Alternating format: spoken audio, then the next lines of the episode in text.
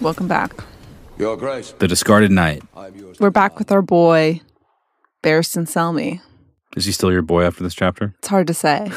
no, that's he's still uh he's still out here. Yeah, this chapter doesn't necessarily reflect very well on him, I wouldn't say. But And you also don't reflect very well in the chapter, right? As you revealed to me before we pressed record yeah. in the antechamber of the podcast. I was like, um, what are we gonna talk about this whole chapter? Which I would say I only say about thirty percent of the time. Okay. That's low for this part of the series, I think. Yeah, yeah. I saw that. I didn't think the chapter was bad. I thought it was good. Mhm. Um, there were some really cool moments in the chapter, like the, the head. Can we just get this out of the way? Are there any bad chapters? yeah, sure. Really? Oh, for sure. I can't think of any off the top of my head, but there's chapters that are like extremely boring for sure. Hmm. Um, I don't know. I'm just trying. I haven't found any yet. I'm trying not to be a hater. a hater. I want to know your real feelings. So this is not. It wasn't. This was a filler chapter for th- for sure, yeah, in my opinion. filler chapter. which I think is totally fine, and we're gonna have those. Um, I thought, like I said, there's some really cool moments, like the Admiral Groleo head roll. yeah, that was that cool. description was really cool, and we have some really neat moments. the The conversation between Barristan and Quentyn at the end of the chapter is Mhm. really great, especially thinking about what's going to happen to Quentyn is really interesting. But I mean, really, when you think about it, we're at this point in the Meereenese knot and in the plot, and in Barristan's tenure, where Daenerys is gone, she's still gone. We don't really know what's going on. Hizdahr is do, out here doing his best. He doesn't really know what he's doing. We're not 100 percent sure of his motives. Barristan is out here trying to get rid of Hizdahr. Mhm. We have understanding that that's happening, yet it hasn't quite happened yet. Mhm. So we're kind of in the in between stage He's there. thinking about it a lot, boy. Right. He is. Quentyn is still out here trying to make moves. So it just felt like kind of a filler chapter, which is totally fine. But that's kind of my my thoughts. It felt kind of short too. it was really short. Yeah. Yeah. It was super short. Yeah. Which I think is what else was there to say? yeah, well, the, whenever you mentioned that before, it made me think that I just don't feel like at this point in the series at all. But also, I, I'm putting extra faith in the author because I love these books, and even though I've never met him, I love George R. R. Martin, and so I'm thinking, well. They can do no wrong at this point. Fantastic Beasts too, even though I fell asleep both times I've Oh, watched it. It's almost the same exact place with varying levels of tiredness. Still, it's amazing, but not that good. right. So I have faith, right? Not right as in I agree that Fantastic Beasts is good. I think it's really bad. That but is I on. just We wanted, have it I- I, know. I wanted to make sure that continue. So I have faith. I feel like he's got a plan, right? Of course. yeah. And I of think probably my phone keeps locking. I have my notes on my phone right now. This is going to be impossible. So I might go notesless for this too. bold. Yeah. Well, they called me bold, but really it was because my phone kept automatically locking. Um, That's funny. I feel like if if we're if that's really the case, and this might have not been necessary, hmm I thought about maybe doing the Spurned Suitor in conjunction with this chapter. That's our next chapter. Oh, yeah. I thought, well, maybe these would go well together, but I, I like the idea of us continue to give single chapters the amount of attention, especially at the very end of, of Feast with Dragons. So Sure. going forward, I think that if since I have so much undying faith in George at this point, and call me silly if you will, then maybe what we really needed to see was Hizdahr's reactions to the young guy. Because I feel like Mm-hmm. we could have been told about this. Mm-hmm. Mm-hmm. It could have been an offhand explanation. It could have been in the next chapter. Right. Quentyn could have talked about it with Gerris Drinkwater. It could have been a normal thing. It could have been like, I was in the the throne room and I noticed that he's replaced the the bench that Dany was sitting on when we first spoke Right. with two carved dragons. And the Yunkai came in, the wise masters threw ahead of someone. I don't remember his name. Maybe he could remember his name. Either way, I feel like we could have been told about this, but specifically learning about it through Barry's perspective, I feel like he's probably the ideal guy if we need to sway someone, even though I don't know necessarily how much we really need to sway him if he must be swayed. But it, maybe Hizdahr really feels like he needs to sway Barristan. I don't know. Maybe it's everyone. Maybe it's an overall fear of if people are within the brazen beast that he can't trust. Just everyone in general in the court needs to witness this happen in order for us to buy the situation for Hizdahr and everyone else to safely kill Dany's dragons. Mhm. I was going to ask if you thought that Hizdahr was in on all of this. But like I said before we started recording earlier, you said that you felt like this was maybe not necessary.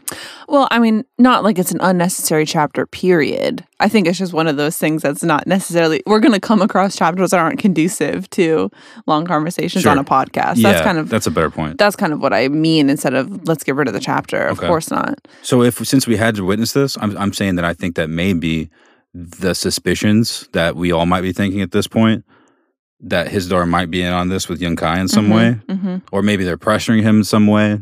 Either way, I feel like it was really important for us to witness this particular exchange, not necessarily the continued description of Barry and context of who he is. I feel like that's to come later. And I also feel like him and Bloodbeard have something coming later potentially. hmm And I think that all of this perspective on him is potentially feeding into maybe his end blossoming in a certain way. hmm It kind of feels like we're getting a lot of that, like the description of his room and the description of his backstory Right. and just how How he comfortable he, was and how he was Yeah. judging everyone else. yeah. I don't know. I might be wrong. Uh, I mean, I don't know. I would say We got Baja Blast and Sweet Lightning right here. cheersing yourself on that one as you take a sip from both straws. I would say that I do. I mean, I like the idea of us being in the room as all of these different rumors are swirling around. We're Mhm. lit- literally there because not only is it this question of is the questions that we as a reader have of is Hizdahr in on trying to get rid of the dragons. There's also the question of who poisoned the locusts, Mhm. kind of going around. There is the question of where Daenerys is and if she's really coming back. And so we're kind of at the center of all this chaos. And we've talked about Barristan, I think, almost more so than anybody else, being a pretty unreliable narrator. I mean, he's like a pretty biased guy. And I think that those biases come across pretty clearly in this That's chapter. how I put it in my notes also. I was going to call him something a little bit more damning, but Yeah. I think I called him old and biased. Okay, yeah, yeah. Old biased man, something like that. But so, uh, to your point, instead of hearing back from a different character along the way, kind of what happens, what Hizdahr's reactions are to these X, Y, Z different things to be in this space is important. So, you know, of course, this chapter is important. But I, I do, I think it's interesting because we see everybody in this chapter is literally just trying their best. Every single person in this chapter, the way I see it, is just doing their best to navigate this very complicated situation. Reznak in the head, put it on the satin yeah, pillow. yeah, he's Like- trying to like delicately like do something really nicely. But like you look at Hizdahr, we, we the chapter episode, the chapter begins with, um, Hizdahr sitting on like he replaces Dan- Daenerys's beautiful bench, simple, elegant bench that Barristan got pillows for her, um, with these big thrones that have dragons on them. And Barristan thinks, um, he says the important throne, thought Barristan, because Daenerys is empty. No dragon chair can replace a dragon, no matter how elaborate it's carved. So Barristan's like coming for Hizdahr. But Hizdahr is really just trying to navigate the situation. Even if he is trying to get rid of the dragons purposefully, he's trying to just handle with the cards he's been dealt. And then we've got Quentyn over here who is still hanging out, Mhm. even though he's well past his time to be here. His mission's been doomed for a long time. Um, but he's still kind of lurking around, catching the eye of people who, aka Hizdahr, who aren't thrilled was that, so he's great. still there. that play by play that just led to the frowns. Like, when are they going to notice them? Right. Literally, he looks and frowns at them. Right, The little right. snort of laughter. But Quentyn's like, I got no choice. He's just trying to do his best, you know? So I feel like the chapter is interesting from that perspective because there's no clear person who is the villain or out to do something bad or I mean even even if you look at um the Yunkish men, hmm they're just They make it seem fair in some way because they're not outwardly demanding violence, but they're sort of begging for it, right? Mhm. Is that what you were going to say? I don't really know what I was gonna say about that. It's a great see, setup. See, see what you were gonna say about that. That's what I felt But- like. I felt like they were, like you're saying, not being outwardly shitty. Yeah, they're just trying to navigate. Besides bringing it ahead and throwing it at Sure, Hizdahr's feet. but I mean, they did in to their defense. Weak, so weak. Somebody what you're died. say. Yeah, he One of the died, people- I know. It was on accident. I know it was on accident, and it's kind of funny because he dies being basically stepped on by his own people, which is So poetic. Slaves. Yeah. Yeah. So, but anyway, in summation, I just feel like everyone's just out here trying their best, and I feel like Barristan is just a very critical, negative old man. Negative. He's a little negative, Mm. don't you think? I mean, so you asked me like three seconds ago when we were starting this episode if my opinion of Barristan has changed from this chapter. Has it? I was going to ask you first before I answer that. I don't think it necessarily has changed. I don't think this chapter in and of itself is enough to change my opinion, but I've definitely uh, thought about him more because of it, his personality more because of it, mainly because of the scenario, which is what I think is so brilliant of a flourish by George. Because otherwise, I don't think I would be questioning it. But now that I think about why it's important for us to see it through his perspective, like you were saying, instead of through an offhand retelling of it, or even through some kind of a, I guess that would be the only way. I was going to say news bulletin, but it's not like we'd go up and read, read a, there's not like a a, sign. a Twitter feed necessarily like a, going uh, on there. in the Great Pyramid, they have like Yeah. a cork board that everyone has like uh, like in college. updates of Yeah. things that have happened. That wouldn't happen. So hearing about it through, or rather seeing it play out from his perspective, while also getting a live feed of his read of the situation. For some of the reads, it makes a lot of sense. Mhm. And for others, it's a little bit more questionable. It's like you're really seeing this in one particular way, black and white, not leaving a lot of room for wiggliness, which Mhm. I feel like someone who's as wise as him, although he admits that he's not the best at untying some of these knots, Right. should, should leave a little space for wiggliness. And he's not. So it's probably I'm probably supposed to unravel my own mystery within my head about how I feel about Barristan's judgment in this situation. And then I think about how Kandaq talks to him and how he's just got an answer to everything.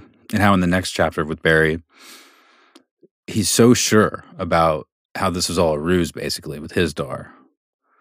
It just seems like almost too good to be true. It seems like from the outside looking in, someone from a great great family Meereen that didn't side with the abolitionist dragon queen would probably, I don't know, want to get in that role some way, or at least be a little bit bitter Right. about not having made that decision themselves and maybe have something that they want to get from it now that there's a chance, now that there's some shakiness, Of course. Yeah. especially now that she's gone. Right. Now's the time. So, someone that's like Barristan to someone like that who's come up in this place, they might be a lot craftier than Barristan's giving them credit for. And also, he might be really blinded by the situation and just looking for some kind of ally within the city or within the system, rather. Mhm. So, if that's happening, him being so quick to sort of accept this storyline without giving the same judgment to that guy, which I'm waiting for, we don't have a lot with it because the last chapter we have with Barry, it's kind of he he sort of leaves most of his judgment to being confused and really interested in how the brazen beasts work, Mhm. but not necessarily uh, much about this guy. But I think a lot of that is because he's seen him behind a mask. He's not able to really read his facial expressions and get to know what this guy's like Right. in this situation when he's talking so fervently about their plan. Right. But in this scenario, he's got a lot of opinions about these guys. So, yeah, not as deep as it could be. But I think that that benefits him and kind of what he wants to do. And that benefits the worldview that he already has. And so it's much easier to kind of accept somebody or something when, Especially being this far at the end of your life. yeah, that's like already what you want to do. So it's like, okay, cool. So somebody else wants to do pretty much the same thing I want to do. So And Doesn't he probably feel like this is one of his last things? for sure, He's especially so old, he's barely sleeping. what do we get? Yeah, he's barely sleeping, which sounds awful. But he um he's thinking as Hizdahr reacts to the head being rolled across the court. He thinks about how all the other kings that he served under would have reacted to this. Mhm. And we he he Can you go through those, go through those reactions? Yes, let me find them really quick. I remember that he said that uh, Robert would have demanded his hammer and dem- and basically went and fought. I, I guess not even challenged him, but insisted that he go fight Bloodbeard himself for having the audacity to be such an asshole in his own throne room. Sir Barristan glanced toward the throne. He had served so many kings, he could not help but imagine how they might have reacted to this provocation. Aerys would have flinched away in horror, likely cutting himself on the barbs of the Iron Throne, Hmm. then shrieked at his swordsman to cut the Yunkishman to pieces. Robert would have shouted for his hammer to repay Bloodbeard in kind. Gods. Even Jaehaerys, reckoned weak by many, would have ordered the arrest of Bloodbeard and the Yunkish slavers. Hizdahr sat frozen, a man transfixed. What a not to interrupt your train of thought before, but just want to mention that that's one of the more damning descriptions of Aerys as far as his he's usually outwardly violent in a way, Yeah, like maniacal, but this is so weak. cutting himself on the barbs of the Iron Just Throne. streaking back and Yeah, wincing yeah. and getting cut on his own chair. It's Well, like, you look at- how, how much of a tough, crazy, fiery guy are you in that case? Well, it's this whole conversation that you kind of have a little bit at the, at the end of the chapter of people get these names and these reputations. And then, but the Mm, people who yeah. know, who actually know them, it's like, I mhm. was next to this guy for a really long time. Yeah.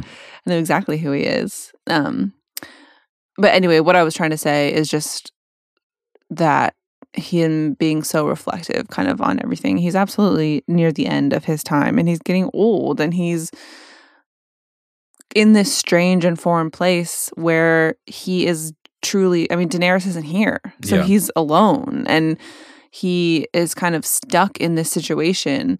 Um, I liked the imagery of his little bedside table with I have it right um, here. Please read it. Yeah. One of my favorite parts of the chapter. On a bedside table, he kept a beeswax candle and a small carving of the warrior. Though he was not a pious man, the carving made him feel less alone here in this queer alien city. And it was to that he said alien, by the way, George did. So maybe there are aliens in this story. I think that might have been the first mention. feel less alone here in this queer alien city. And it was to that he had turned in the black watches of night. Shield me from these doubts that gnaw on me, he had prayed, and give me the strength to do what is right but neither prayer nor dawn had brought him certainty. I feel like that's a lot. That's a lot of of of Barristan context that maybe is unclear, but like I said, it sort of I said earlier in the conversation, it kind of feels like we're nearing some kind of an end because we're getting so much description of him. It's not like that with everyone else. It's still so ambiguous. Mm-hmm. right. Like Right. think think about we were talking about how Tyrion was realizing so much just outside of the city in our last chapter when he was walking with the Pales about his he realizing where he was at in his story, how he got himself here in the first place, and it's a lot of info, but it's not really complete of like of a full character understanding Of his like bedside table exactly. kind of intimate details Exactly. of yeah, yeah. right. We talked a couple episodes. I think that we had this conversation in our last Barristan episode, and I think we have had this conversation in all of his chapters, just kind of where we think his arc is going, and so and how much longer he does have because things were cut pretty short for him in the TV show, and so it's kind of hard to say. We can't really base that off of anything, and so um, I don't specifically recall either of our explicit feelings on the matter, and people listening may better remember that. But we've spent a lot of time in the last couple episodes, over the last couple months, over the last whatever, talking about this battle and that's coming. And I think a question of whether or not Barristan is going to make it out alive is one that we really should truly be asking because we've kind of got a lot of this very sentimental almost imagery and worldview and, and conversations. Sentimental and uh, a little grumpy. Mongrel Ghiscari tongue, he says. He's an old He's man mean. who's stuck in a str- You know how your grandparents are just a little bit more racist than you, Right. you know, it's like, and it's like you want everyone to be better, and you try hard to have those conversations, but you kind of just sometimes have to chalk it up to them being a little old. And you know, even the way he kind of looks at Daenerys, I feel like is a little. So I I, I really liked this chapter, but he's thinking, or this um this passage specifically, but he's thinking about Quentyn, and I want to read this this um paragraph. He says Prince Quentyn was listening intently at least. So he's noticing him in the hall and is like, Why are you here? There's my phone ringing on my laptop. Um, Prince Quentyn was listening intently, at least. That one is his father's son, short and stocky, plain faced as he seemed a decent lad. Sober, sensible, dutiful, dot, dot, dot, dot, but not the sort to make a young girl's heart beat faster. And Daenerys Targaryen, whatever else she might be, was still a young girl. Like all good queens, she put her people first, else she never would have wed Hizdahr or Loraq. But the girl in her still yearned for poetry, passion, and laughter. She wants fire, and Dorne sent her mud. Mud will nourish you, where fire will only consume you, but fools and children and young girls would choose fire every time. He's basically saying, you know, he's he's kind of reflecting on Daenerys's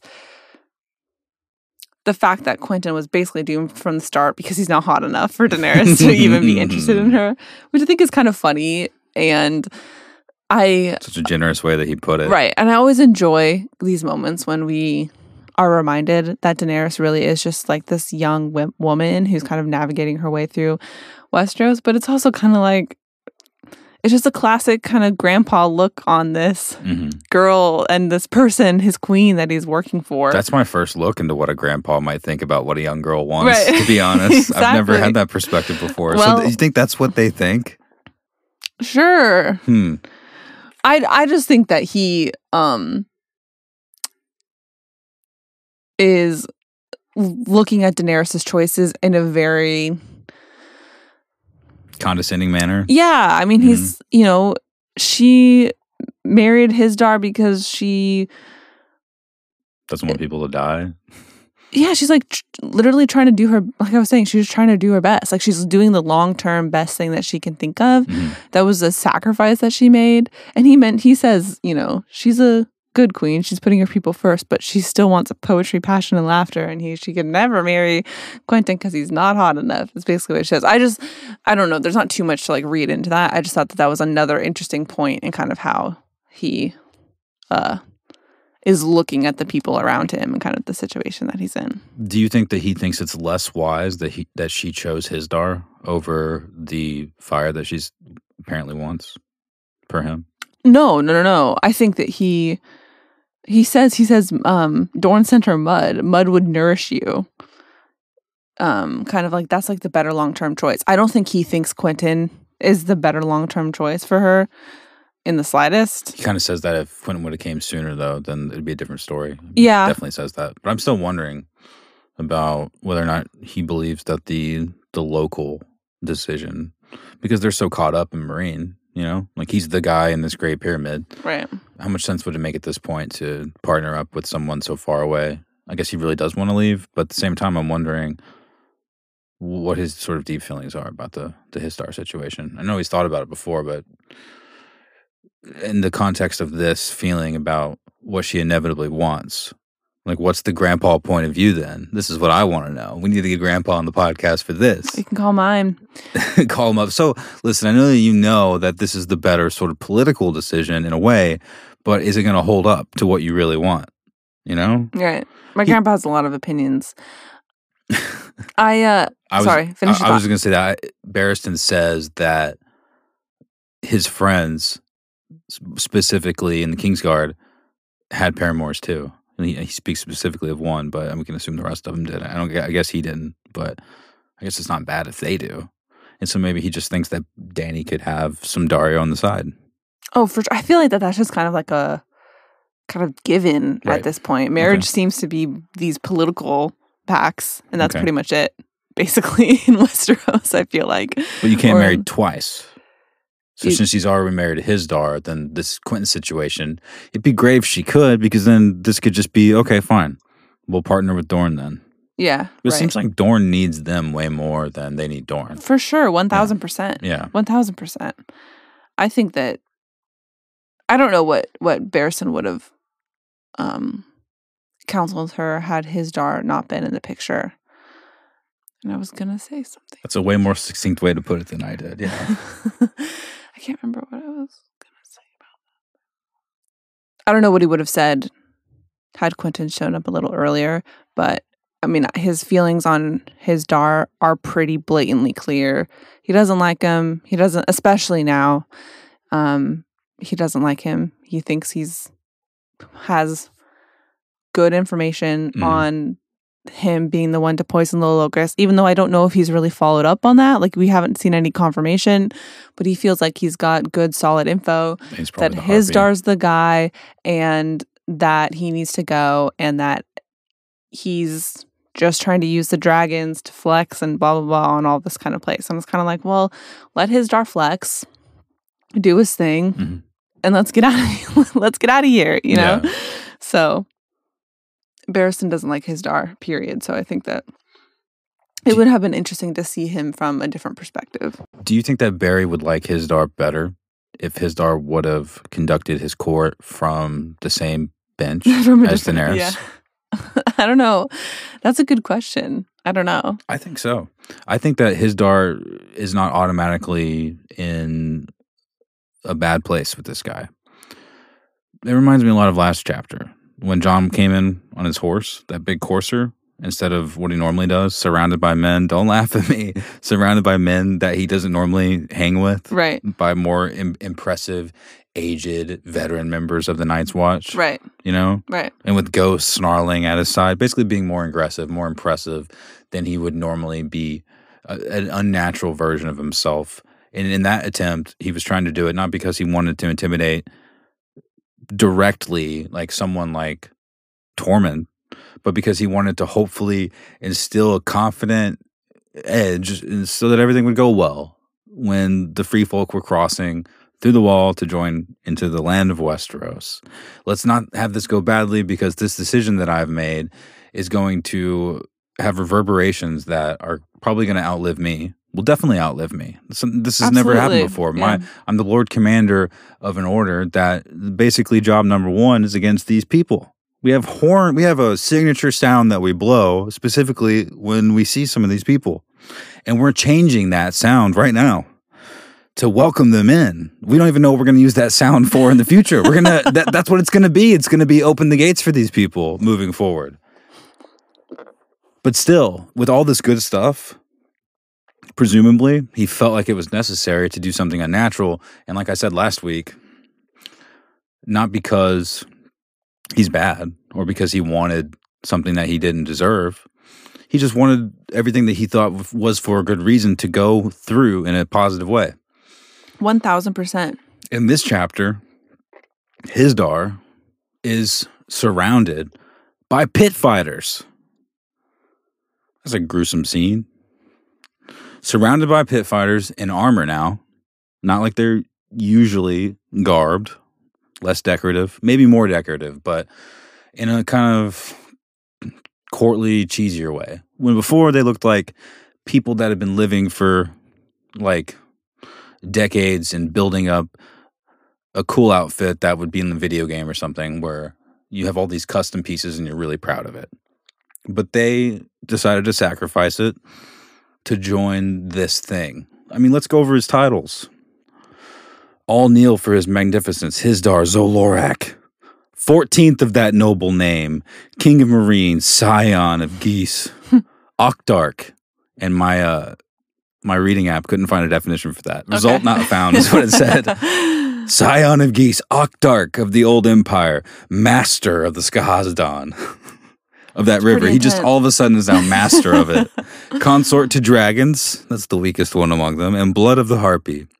Roared the herald, his voice echoed off the marble floor and rang amongst the pillars. Surrounded by pit fighters. Seasoned killers all, thought Selmy, but it is one thing to face a foe in the pit when his coming is heralded by horns. This part doesn't have anything to do with my point, but I'm going to finish it. And drums, and another to find a hidden killer before he can strike, which I want to get to. But what's this for? He's had the seats replaced. Now they're carved to the likeness of dragons, which I feel like we can get a little bit softer on what he's doing. But really, at the same time, the whole reason he's there is because he's married Dany in the first place. So why not lean into it, right? It's like this the thing with Ghost. Even though Ghost is his best friend and Jon kind of deserves to have him at his side, he didn't have to have him growl necessarily. hmm So it's sort of the same energy. It's like not you. Sure. You don't. It's like not your flex, but at the same time, you know, it is because you know I'm sitting in the dragon chair. He's growling. They're, they're- what I'm saying is they're kind of similar. So Right. someone like Barry Right. has all this time And so let's call him like the collected wisdom. And there was older guys at, at Castle Black that made the decision to kill John, right? It's sort of like the same thing. They're witnessing this sort of youthful decision and they're seeing the the place that that decision came from. And they're instead of seeing it as like something bad necessarily, they're seeing it as something that's not true. And in when you're in the position of power, in a person in a better position than you, or at least a one from a vantage point that you haven't quite earned yet, rather than feel sorry for you and just pat you and be like, hmm, whatever. Like he's kind of thinking about Dany because I feel like he, like I said, condescends to her rather than because she's a woman, rather than the way he thinks of Hizdahr here, rather different than the people in the Night's Watch treated Jon. They didn't just think he was silly. They're like, we're going to kill you and get you out of the way. It was a fine transition. The free folk came through. It was fine.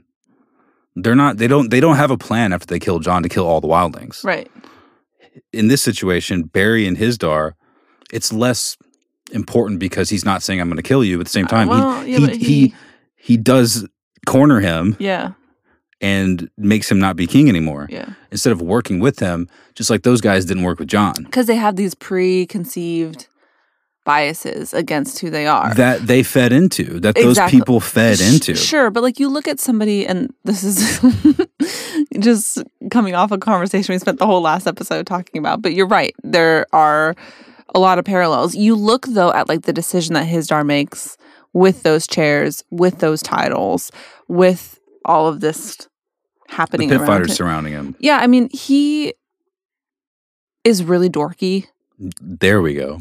and you know, Jon's not. Jon Jon is really Oh, okay. dorky. Oh, okay. Both of them are really dorky. Hizdahr is, and especially from somebody like Barristan's point of view, but he is not just giving himself those titles just so he can feel cool about himself. Right. He's the guy in charge. Right. But that, and Jon wasn't riding that horse just because he wanted to seem cooler. Right. He's the guy in charge. So like you kind of have to do something like that. And Right. I, I think about how But, but it, sorry to interrupt. He didn't need the the dragon chair though, right? I think he did. I think that was a right. I personally think that that was a right move, and I think that Barristan's being really hard on him at this point because you look at the he sits in one chair. It's not like he's sitting on a dragon chair by himself.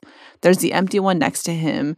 You've got this room full of people. They it- it's described as the court is full of many emotions: anger, grief, suspicion, fear. You've got people who were hurt in the fighting pit situation, people who have family members who've died. Daenerys is missing. Some people are upset because they're like, his is not our guy. Um, you know, he's having his seneschal give all of the answers to everything instead of him answering directly. I mean, these are all like kind of dorky things, but there's a lot of chaos going on. And so he's trying to flex what is his only real I have two other thoughts. He's he's trying to like flex what his is his real um, hold on the throne. And if you think about what people really think about Hizdahr is kind of open for interpretation, and what really people really think about Daenerys is kind of open for interpretation because I think there's a lot of s- different opinions on like why Dany is there in the first place, and some people want a guy like Hizdahr in charge. Some people want a guy gr- like people seem to be pretty upset that Dany's missing. Um, but I do think when it comes to like the chair specifically, he's just trying to keep some sort of continuity. And I don't is he trying to get rid of the dragons? Maybe. Is he trying to just get rid of Daenerys so he can be the guy? Maybe. All these types of things. Did he try to poison her? Probably. That's a really important piece that I'm like leaving out of this whole conversation. But outwardly, I think that he's just trying to like keep a hold on this disaster of a city that's about to be in this disaster of a situation. Daenerys, in his defense, kind of left him with all hell having broken loose. Yeah, for sure. And so I kind of want to cut him a little bit- of a break, even though he probably is trying to kill Daenerys. but like, can we, you know, you know what I'm trying to say? no, for sure. Was that both your points? I think so. Who's to say? well, that that makes me think. Okay, so if if that's what's going down, then it doesn't seem likely to me that he would be entrenched with the Yunkai because it seems like that that those are that like sort of like Jon, those are honest attempts to hold things together. And I saw them from Barry's perspective because I fell for it, I think, a little bit. I fell for it a little bit. And, but when I think about it a little bit more, it's like it does make a lot of sense because he wants to not let all hell break loose when things are all breaking loose. And sure, he might, that still might mean he's in it with the Yunkishmen. He just is looking for the rest of the people to be on his side so that whenever things happen, you know, He might be, but it seems it seems less likely with the way that George complicated. would be writing it. Yeah, that's what Yeah. they call it. Not that's difficult to untie. There's, man. like, Where are you, I Tyrion? know it's You're outside. but so if that's the case then it seems it seems to me like what it could be is we're getting sort of double misdirected especially being Yeah. off the back of the last Yeah. chapter because those are such obvious points and then uh, Hizdahr might just be so unimpressive and might be so sh- unsure of himself and when you think about the kind of guy that's going to constantly come back the way that he did with Dany without being inventive with new ways, and eventually her just giving into it because of the position that he had. so classic. yeah, of course. Sometimes you just got to give in. I feel like that's something from popular culture. I forget where it's from, but like there's there's a type of man that'll do that. Yeah. it's like attrition, you know. yeah. And that's kind of what he did. And he, so he's not he's not spearheading the Yunkai stuff. And until he kills the dragons, what he's really afraid of, I guess, at this point would be either losing his life or losing the life of his family, in which they were brought back before the dragons were killed. Which is an interesting point into him being in bed with those guys because they already brought him back. they brought his family back. Yeah. You know, the people that he's truly at the end of the day. Right. You're saying that's interesting because it might mean that he is in bed with them. Yeah, yeah.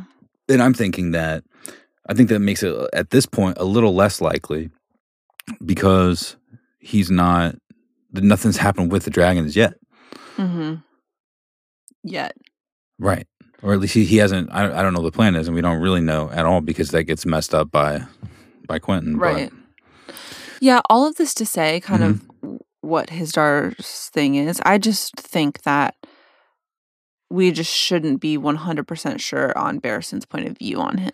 Uh, Is all kind of what I was trying to like in summation. I agree. And I guess what I was trying to say before is it's not, I, I don't think that because he's done familiar things of along the lines of someone that's sort of making up for his, he's not being natural, basically, mm-hmm. in a way. The natural thing would have been to just go into the way the throne room was. I think that it's not about, I want to do it on a bench. It's about, you just go and do it where it already was. Or it's about they just got married. Like this is all pretty new, That's- right? How long has it been? That's all. That's all totally true. I'm just talking about the judgment from the perspective of someone like Barry. yeah. I think that he would have Right. given more respect. He would have thought Hizdahr as a more interesting person, less predictable, which I think is probably how they feel about someone like Jon in the end. If the if he would have just gone with the flow rather than making up with stuff, I'm not obviously not saying that Jon was murdered because of the the way that he decided to greet the wildlings, but I think it's sort of like an, analogous to a lot of things that he's Right. done. Plus the lack of communication, which I think Hizdahr is also guilty of. And, and, course. and, and he's sort of uh, the unearned bravado as well. If you're an old guy, or if you're at least a uh, what's the word when you're just sort of unimpressed and a little suspicious. I don't know. When you're just Seems like your your uh, online dictionary isn't working Yeah. now either. the Me. phone's not going to Yeah. unlock. It- you're just a little skeptical. hmm And so you're just automatically looking for a reason, basically. And if you're doing stuff like this, if you're already looking for a reason, they're going to find a way to be like, all right, my, my skepticism was proven true, especially when you're as biased in these situations as someone like Barry. And when you're as, as, you have very clear opinions on it's okay if she's like this, she's just a silly girl. And then over here, he's dangerous. And I'm going to take him out of the position of control because he can't even make the decisions that I can't see through. They want they want to see you make a decision that surprises them, hmm where you're like, "Oh, Right. it's not impossible for a youthful person to be like that." I think we see a lot of that in fAegon, honestly.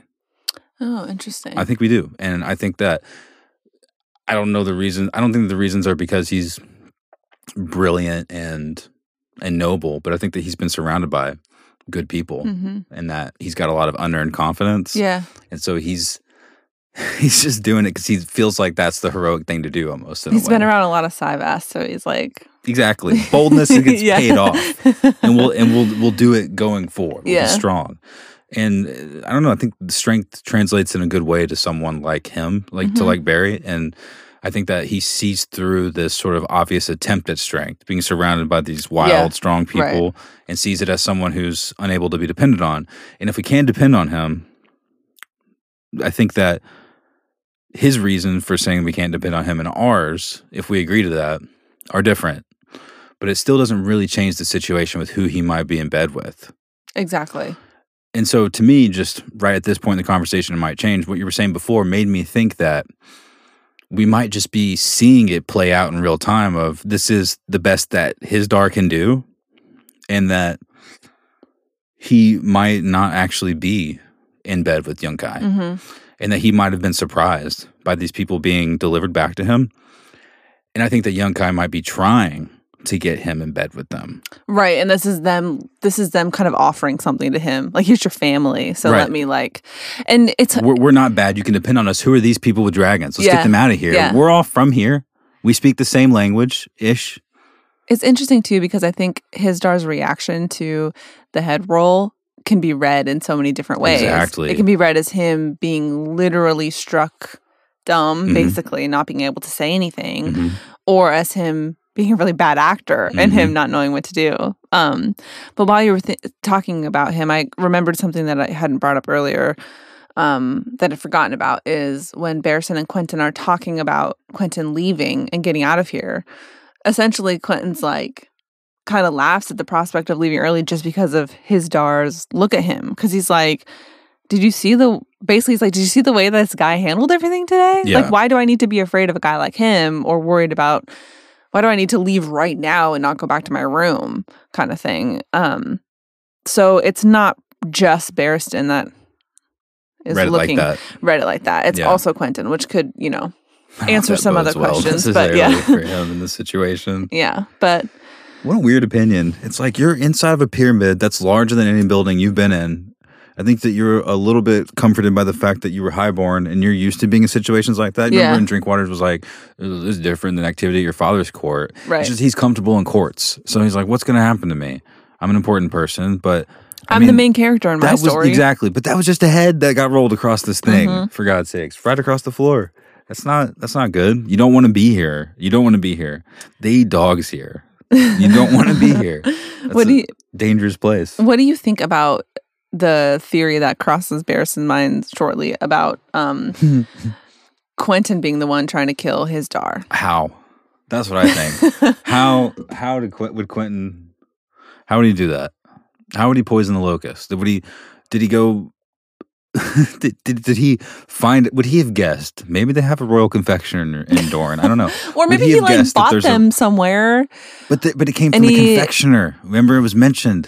Yeah, but you know, think about The confectioner. playing devil's advocate. Think about like Joffrey's death. You know, Mhm. Yeah, but see that, that I think that that's a good point though because Joffrey's death was so it would have been so difficult to do something with the food yeah, that Littlefinger had to do this weird subplot right. with Sansa, but also brilliantly connect it with the way that he would get her to escape Right. and to get her. He it was it was so hard to poison the food for the king, which makes sense of the Seven Kingdoms, that you excuse me you have to get Sansa Stark to bring the poison in close the through a necklace. days. What's Littlefinger up to these days? Uh, right now, uh, being a boss. Yeah, I mean, sure. So yeah, how could he have truly? I guess make It just seemed to be really hard, but it's not impossible. I do think that that's an interesting thought. He's like, wait a second, let's add to the chaos of we don't really know what's going on here What do you and say. I mean, I agree with you. I think logistically, I think I don't know. I don't like Quentyn. Nobody, you know, whatever. But um logistically, it doesn't necessarily make sense. But I just do think that it's interesting to add another name into the mix of this poison. And you know, Quentyn reacts pretty. He seems pretty shocked by the whole thing, and so I don't know if he's necessarily a really great actor, but um, a master mummer. right. So you were saying that if you think it's interesting that Barry would add this to the mix of all the chaos. I think it's interesting that George R. Martin Oh, would yeah. add this to the mix of all the chaos more so. To me, it seems like Barristan is trying to think more 3D chess. He's trying to like be a little bit of a scumbag. no, not a scumbag, um, an investigator. Yeah, like yeah. he's trying to be like a but he's thinking like a scumbag. Yeah, sure, sure. But I think he's trying to like turn over lots of different stones. He's like, oh, maybe Mhm. Quentyn could be the one. It's so interesting to me that he wouldn't think of the stone that is brought up to him in his next chapter of of him being in league so deep of Hizdahr being so in- Right. deeply in league with, Right. with young Yunkai and the wise masters. Right. It yeah, makes I don't. That's this is the moment in the middle of the podcast where it's like I do not remember exactly. I can't. I can't be making theories about what Hizdahr is doing. It's like, wait a second, what happens in the next chapter? it's like, just don't dig your heels in so Right. deeply. I'm like, um, whatever, who cares? This But- part is confusing. It really is. Sure. We're at the climax of all of this. So, Yeah. you know, who's to say? But I feel like I feel like it, it that Hizdahr's in my opinion has changed so much of him just the course of this podcast, which is Mhm. why I think this or I think rather this it's why the flourish of these chapters is kind of or is becoming more impressive to me because it seems so it, it's probably what annoys some people because they don't want it to be channeled through a bunch of confusing names and languages they don't really like as readers of a song of ice and fire. They're like, okay, Reznak, Mo Reznak. They all they, all, sound kinda- really similar. They all sound similar, and they all kind of like uh, fuse together. Especially when you haven't read it. A lot of a lot of folks that I know haven't read these Um, books in like eight years. well, yeah. And also, even if you have read them multiple times, it's kind of like, wait a second. It's it's so it is it is hard. So it's probably not the best to be channeled, like I said, through this part of it, and for it to be through someone as uninspiring as Hizdahr, you know. But it is also Barristan Selmy, who who's been fated since the very beginning of the series Right. as someone that we should respect and and think of in awe. And uh, I don't know. I think it's pretty cool that he's in. Like I said, the the visuals of him walking around the Great Pyramid, the visual of him being inside of a courtroom like this, and being able to sort of casually disregard the rules about weaponry, and being able to speak up so confidently in some foreign land when there's a war that's basically about to go down. When there's when there's multiple armies stationed around the city, when there's a, a plague, when there's dragons locked underneath, the one being broken out and one Targaryen seemingly flying off, maybe dead or alive. It's pretty epic circumstances, to be honest. So, I mean, it's it's not it's not as underwhelming as it might seem from far away. of course. you know? Of course not. Right. But when you're in the points of view, I feel like it's you're able to minimize so much because Hizdahr is just kind of like Hizdahr to us. right. But to all these people that are later being uh, like uh, protesting at the changing of the the leadership later when Hizdahr is taken out of power for him, that Hizdahr is is Hizdahr Zolorak to them of the great house of Blah, blah, blah, zo Loraq. X, O, I, Z. Yeah, yeah, yeah. yeah, you know zo Loraq. names. you know what I'm saying? So I think that that's part of uh, really the flourish of a Song of Ice and Fire in general is is how on the ground floor a lot of these things are way less impressive than being so far away. But that's who we spin the series with. They're mostly noble people. They're mostly the fancy people that are in, in charge of subjugating all the small folk. Mhm. You know, so it's easy to feel a little bit underwhelmed by the the grandeur of it if you're directly inside of it and there's less elements that are more attractive to you that remind you of the kind of medieval fantasy elements that you loved growing up. Right. I think that just ties in so nicely to the last paragraph of this whole chapter. Before he had gone three steps, Quentyn Martell called out to him, Barristan the Bold, they call you.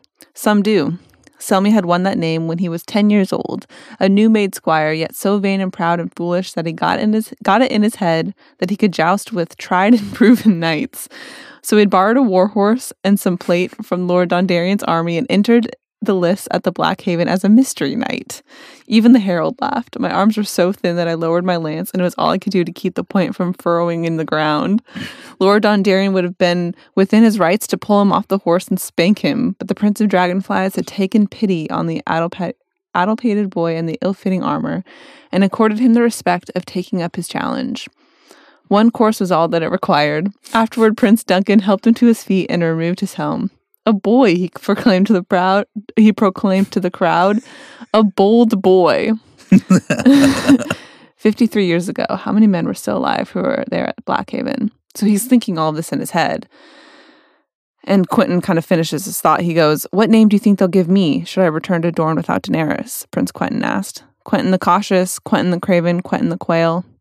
The prince who came too late, the old knight thought. But if a knight of the king's guard learns nothing else, he learns to guard his tongue. Quentyn the wise, he suggested, and he hoped that was true. I just love this story so much because, like you're saying, Barristan's the guy. Like Barristan is one of the best of the best. He's been around, he's seen everyone, he's seen everything, and now he's here in the thick of it here in Meereen. Barristan the Bold, he's a legend. hmm And he got his nickname because he was a kid who was. This wasn't like some be- massive battle that he was in where he charged in front of everybody and swung the last whatever and, and killed the guy. Yeah. This was like him as some little kid who had a huge ego and they just let him fight and now he's Barristan the Bold. And Whoa. so but you look at somebody like Quentyn who's heard about this and to a kid like him he wants to aspire to have a name for himself too. Like he wants to be remembered well too. And so Do you think that? Yeah, but it's so funny because he's willing to put himself and all these other people in harm's way because he thinks that's what he has to do. to get a nickname, though. Yeah, but that stuff matters to like to people like that. Okay, but Have you ever seen Hamilton? not yet. I will though. But does he know the story about Barristan? I don't does know. he if know how I he don't think his- he does. No, that's the point. I don't think he does. Okay, so to anyone listening, before you do all the stuff that Quentyn's doing, find out what find out how the thing that inspires you became the thing that inspires you. right, You know, and it may be a little bit underwhelming right, in some cases. It might might have to change your your tack on stuff. right. I just think it's. He should know. He's been riding in a lot of boats and stuff. it's really far from But home. But is that a story that's widely common spread? You know, or is that just something that, you know, who like writes that stuff down? That's not something that's going to be put in. so everyone just automatically assumes that Barry the Bold is because of some stuff that he did. Yeah, you know what I mean. So I think that that's. That's beautiful, honestly. I think it is beautiful. It's very poetic. hmm Um, what were you saying before I said that? It was a great summary of what you were. You were just talking about how The context is much larger than it seems. right we're in this very small, Yeah, minute day to day, just the, in this a throne room basically, and we don't even really we don't I don't think we leave it at all in this chapter. and people are mad and everything's there's chaos, and then yeah, you zoom out and the implications are are pretty big. Honestly, I, I I can relate to how that feels sometimes. Whenever you look around and you're like, so this is the top of stuff, huh? Uh, You're You, look around and say, "This is the top of stuff." You Well, at the no- top of all of. no me being like now an older like, person "Ah, is I'm what at I the mean. top of my game." yes, yeah. I'm trying to think like I guess walking a dog that's uh, now six or something. that's the the best thing I got going for me. I'm like, oh, so this is what it's like to have a dog that's not a puppy. Eh, it's not that impressive. but I see what you're saying. Like as an adult, you're like, "Oh, Yeah, this is what it's like to make decisions well, for." also just knowing people. Really, Yeah. what it is is I have I I have friends and acquaintances that are legit people.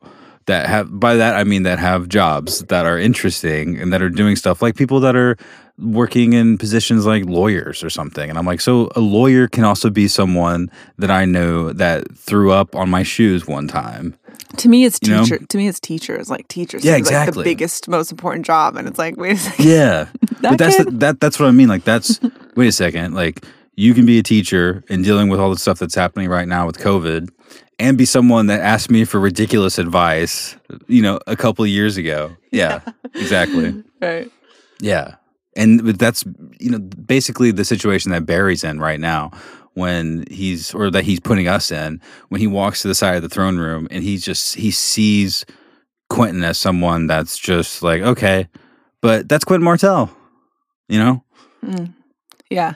Right. But when you're younger, Yeah. when you're younger and you look up to grown up adults, Absolutely. you're like, wow. yeah. Right. But when you become someone that's not the age that you used to be, you're like, we all suck. Yeah. Which is my opinion. Yeah, that's sure. what my opinion is. I would tend to agree with you. so on that. if you know we all suck, and George definitely knows, and he's so patient to give us all this context, especially through the eyes of someone like Barry, who now, as we know, is bold for a reason that doesn't suck, but it's definitely less impressive than I've always thought, for sure.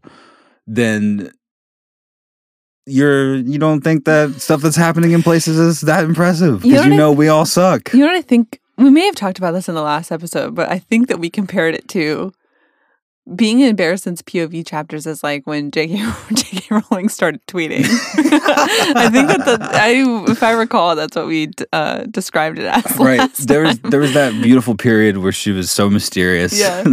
and Barristan himself too was was, very, very- mysterious. Even now I can cut the three of you down like Yeah. carving a cake. He was just Barristan the Bold. Yeah. And now he's got, you know, his little sad little nightstand that we know about. So Oh man, so succinct. Yeah. But I honestly respect it. For I'm like- sure. I'm like, you know what? I like that Yeah.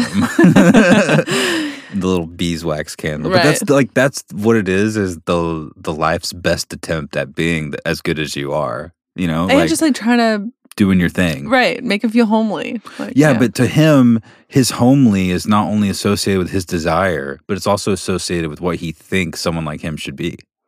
And as, Right. as we see, he's able to change his opinion of what someone like him should be. And he's been doing it since the end of the last chapter and in this chapter, and he'll continue in the do it. chapters to come, I'm so excited for the next chapter that we have in Barristan's POV. Oh yeah, it's going to be really cool to sort of go moment by moment and to think about what I just said. I'll be thinking about seeing him sort of sacrifice, or rather change those opinions over time Right. in small moments, leading to other small moments with his new friend. I'm trying to see how long we've got. Yeah, we've got a little bit of a we've got a chunk to get before we get there, but um very exciting. I got some questions for you. Okay. Do you think that they really think that Dany's dead? The Wise Masters?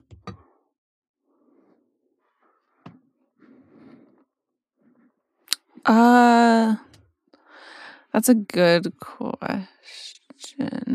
I mean, so many things happened so fast that day, and there were really very few witnesses to what actually happened with Daenerys. Like, wh- not that many people actually saw what Daenerys literally did because there was a lot going on. Fire, smoke. Yeah, and screaming Sprinting. and people running and trampling over enough where like people would trample over each other and kill their guy because they were just like walking over him. You know, he was so really old though. sure, but it's so it's very chaotic. And so I think that we all have been in situations where think about like in high school when there was a fight in the quad Dude, yeah. and only a couple the- people the saw it. lunchroom. Yeah, only a couple people saw it, but then suddenly everybody at school has an opinion about it. I think it's probably the same thing. I do think that people probably do believe that she. So last chapter, I think like somebody was talking about how, like her, somebody saw her skull or something on the ground, or you know something in wild like that. Yeah. or in Tyrion's chapter, whatever. Yeah. So yeah, I think people would absolutely believe that. Rumors. So you think that they think Dany's dead for sure? I think some people do think Daenerys is dead. well, I'm speaking sure. specifically about them because I'm wondering how it informs their Oh, their strategy. decision? Because right now they're like, why did they kill Groleo? You know, and bring back Hizdahr's folks if they're not directly in league with him. Then it's probably because they want to move things along. Daenerys might as well be dead to them. Sure, too. sure. So, you know, so it's like even if she's not dead, she's gone and she's been gone for an extended period of time and she flew the coop basically. so it's like bye. it was good imagery. So I think it doesn't necessarily matter cuz she's gone. So, Well, I also think about this the, the situation that they're in.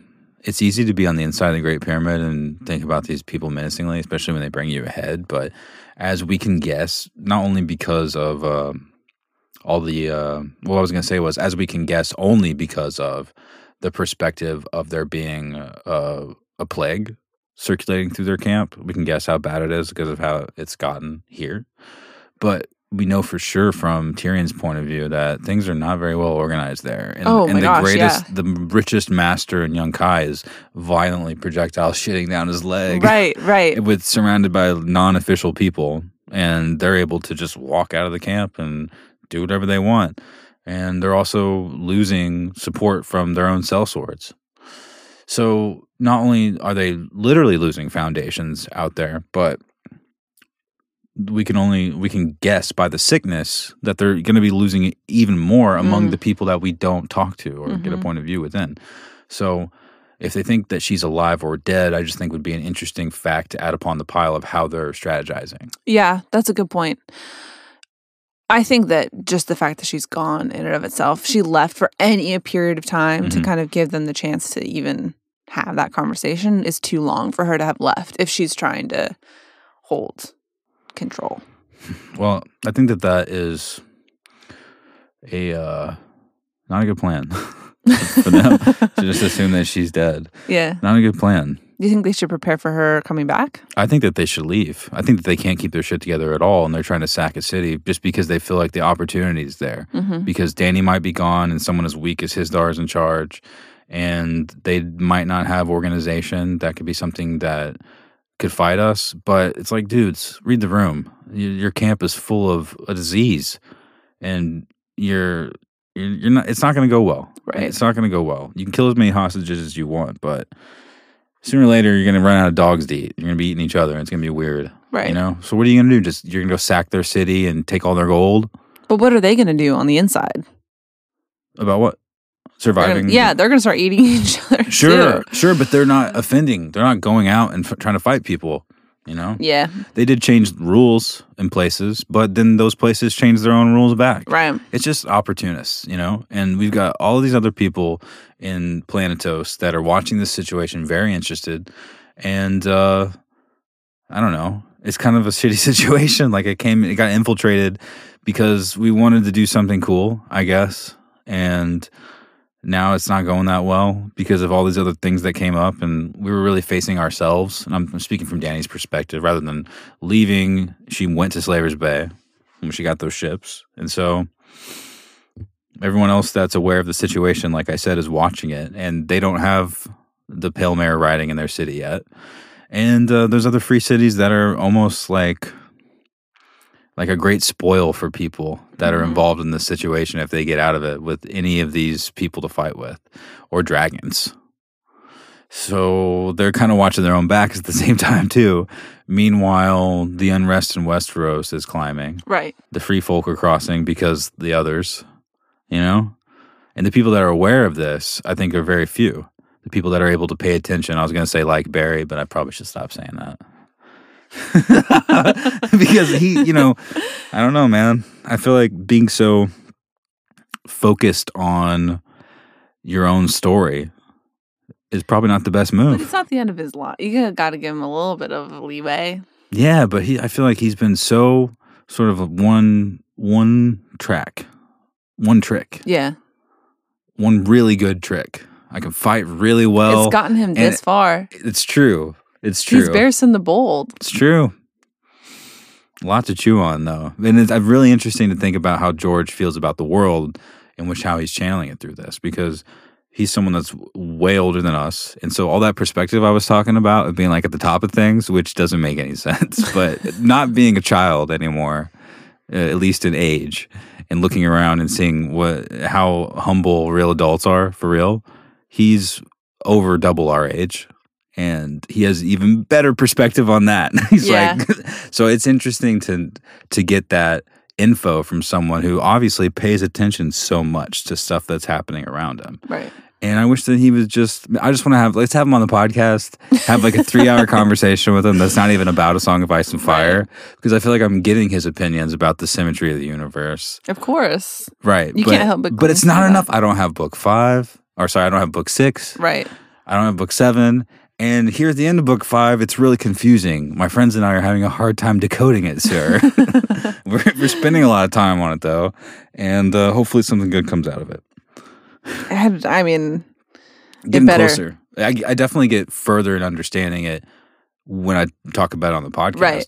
I wish that I was doing this for all the books that I read. And I kind of like us being Read. so zoned in on just this chapter specifically, even if it brings to a potentially occasionally bad takes, because it's kind of fun to see each little piece fall together instead of just reading for plot for plot. So, yeah. No, it's definitely fun. Yeah. I wish there was more time in the day to do it. But um, thank you to everyone for listening and giving us more of a more of a reason to do it. It's awesome. So let's do O's. So let's get to our owns. I don't have a very good one this time. I never have a good own. well, actually, I do have a lot of good owns. What am I saying? You're working through something right now. You want to wait? I can do might, I might change it. Yeah, if you know yours, go I have for two. it. First known, Sir Barristan eyed Bloodbeard coolly. Give me half a reason to dance with you. I'm imagining him dancing with him now. Give me half a reason to dance with you, and we will see who's laughing at the end. He did that pretty early in the exchange. It's like a dance too. battle. If they had a dance off, Yeah, I know that it's probably fighting, dancing. oh, it's definitely but, fighting. You know, no, it's like, kissing. But the thought of like a, a dance I can kiss is way better than you, Bloodbeard. You Yeah. suck at kissing. Oh yeah, prove it, Barristan. What's your other? okay, hard to follow that one up, right? Mm-hmm. Own two. Your father keeps his secrets well, Prince Quentyn, too well, I fear. If the queen had known of his the if the queen had known of this pact in Carth, she might never have turned aside for slaver, Slaver's Bay. But you came too late. I have no wish to salt your wounds, but her grace has a new husband and an old paramour, and seems to prefer them both, She's got two. and seems to prefer the both of them to you. Poor Quentyn. I do feel bad for him. Um, I'm trying to decide what I want my own to be. There's two. There's two things. One is his Hizdahr's reaction to Groleo's head. He just says, "This." King Hisdar said at last. This is not dot dot dot. We're not pleased. this dot dot dot. What is the meaning of this? It's pretty funny. Um, and then my real own is the last paragraph that I read, just about Barristan's name, Barristan the Bold, and all of that. Kind of thinking about Quentyn really looking up to this idea of making a name for himself and how Barristan's name comes from kind of like a silly little story. So, own to that. I won't read it again because I already read it. And that's it. If you would like to send in your own to the podcast, you can write us an email to contact at gameofowns.com. You can send it to us on Twitter at Game of Owns. You can message it to us on Instagram or comment if we post a story and ask for them at Game of Owns. What else? If Rate and wanna- review our podcast if you'd like. That'd be really nice. Five stars will do. Thank you. If you want to follow along with our reading order, you can find it at a feastwithdragons.com. We are on next up is the spurned suitor, chapter 107 of that reading order. So check out a feastwithdragons.com and get prepped for the next step. solo podcast at patreon.com slash goo rereadadviceandfire.com spurn suitors like the not moments after but soon after all of this hmm i loved that of it being right after after after barristan basically gives him a talking to Right. and is a bit a bit rude Right. And it just being right next to him Right. like the, the next chapter it's good It's awesome. Can't wait to get to it pretty soon. So what are you doing after this Uh, finishing up this Baja Blast. All right, so final verdict. Why don't you drink one of each and say what your favorite is? That was a took a drink from Sweet Lightning. Just took a drink of Baja Blast. Just taking another drink of Sweet Lightning. Didn't take one of Baja. Um, I would got? say that Baja Blast is a better soda overall than Sweet Lightning. more bubbles. A little more carbonated, little little better flavor, smoother, blah blah blah. But especially with there's a zero coming in, if if they make Sweet Lightning zero, that's going to hit really hard for me.